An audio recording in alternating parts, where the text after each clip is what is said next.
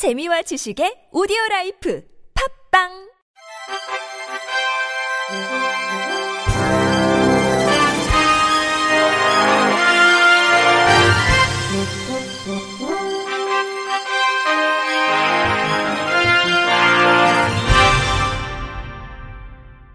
청취자 여러분 안녕하십니까? 9월 20일 화요일 KBS 뉴스입니다.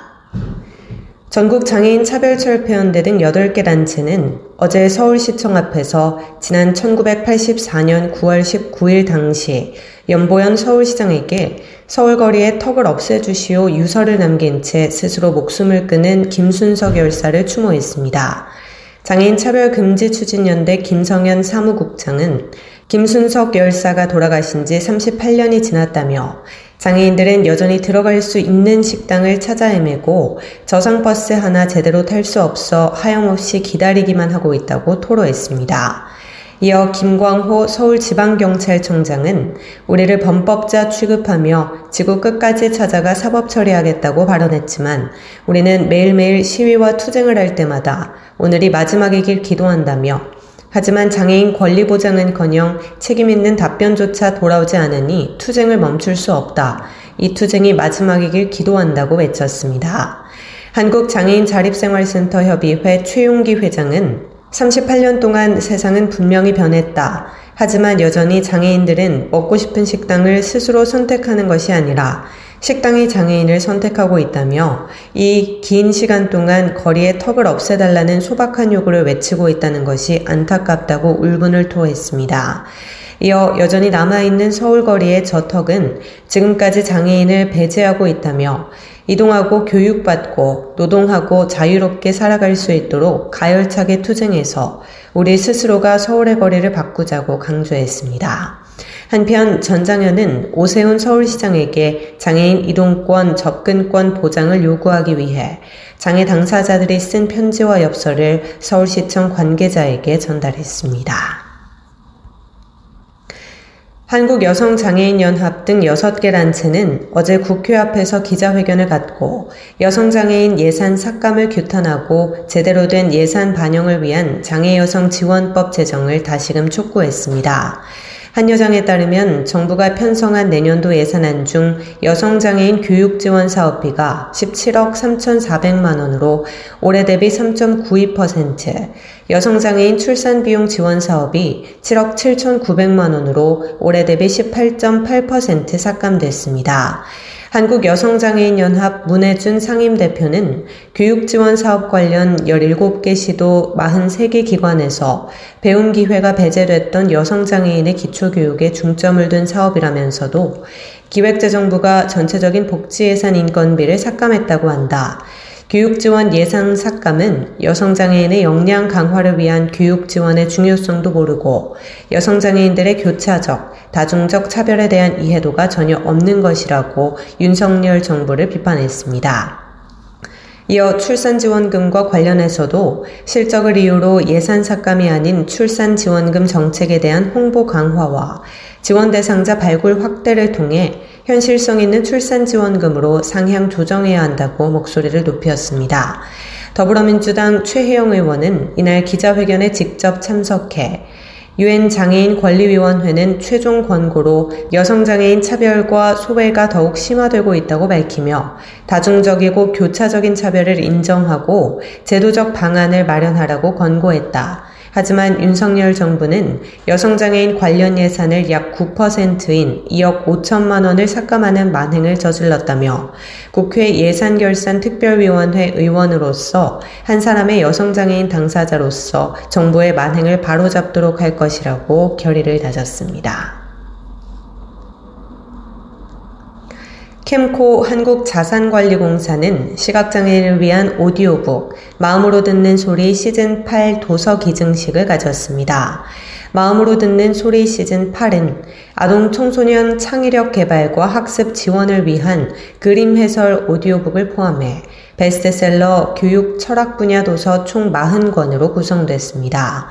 제작에는 국민 참여자 50명과 캠코 임직원 50명 등 총 100명이 참여했습니다. 캠코는 지난 2016년부터 일반 국민 참여자를 모집해 국민 참여형 사회공헌 활동으로 확대 운영해 지금까지 총 850명의 목소리 재능 기부를 통해 다양한 장르의 오디오북 총 455권을 제작해 기증했습니다.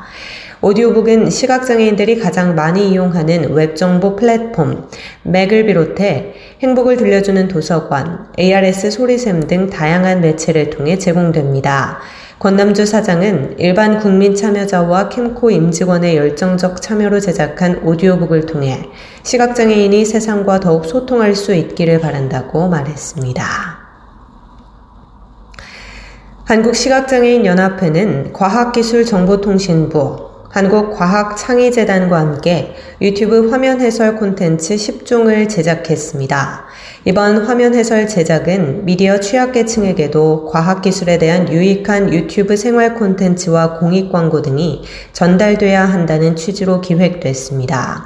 향후 과기 정통부 및 재단 사이언스 프렌즈 유튜브 채널은 물론 시각장애인 전용 플랫폼을 통해 확인할 수 있습니다.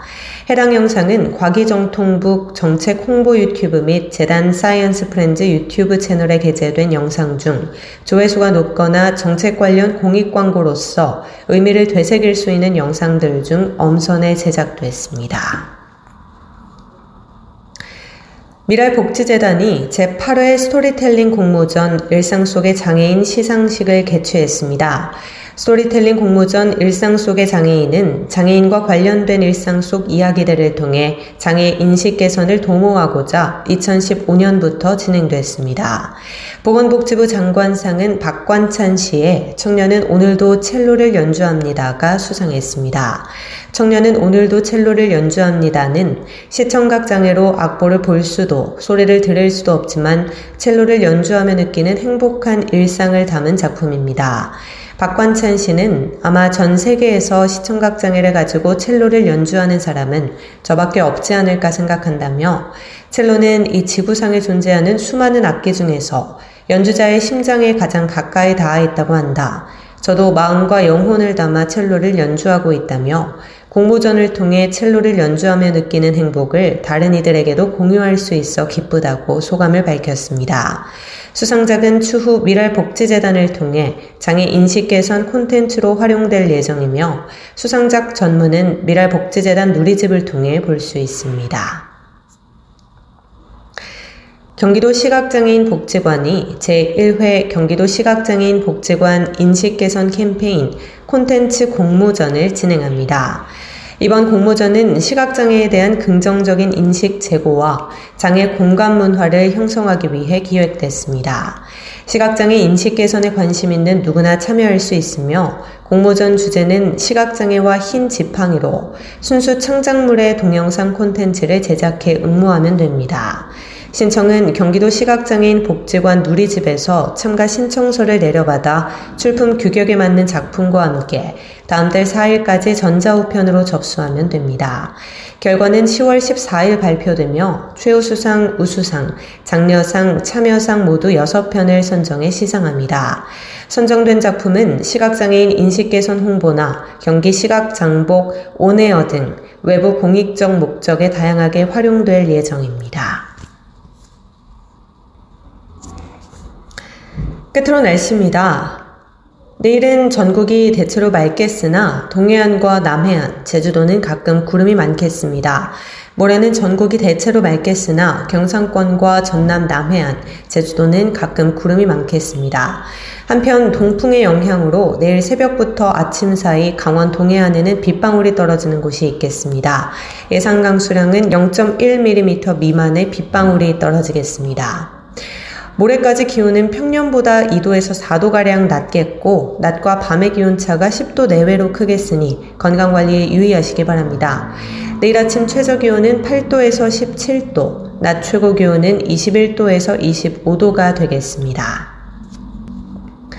이상으로 9월 20일 화요일 KBS 뉴스를 마칩니다. 지금까지 제작의 이창훈, 진행의 조소혜였습니다. 고맙습니다. KBRC.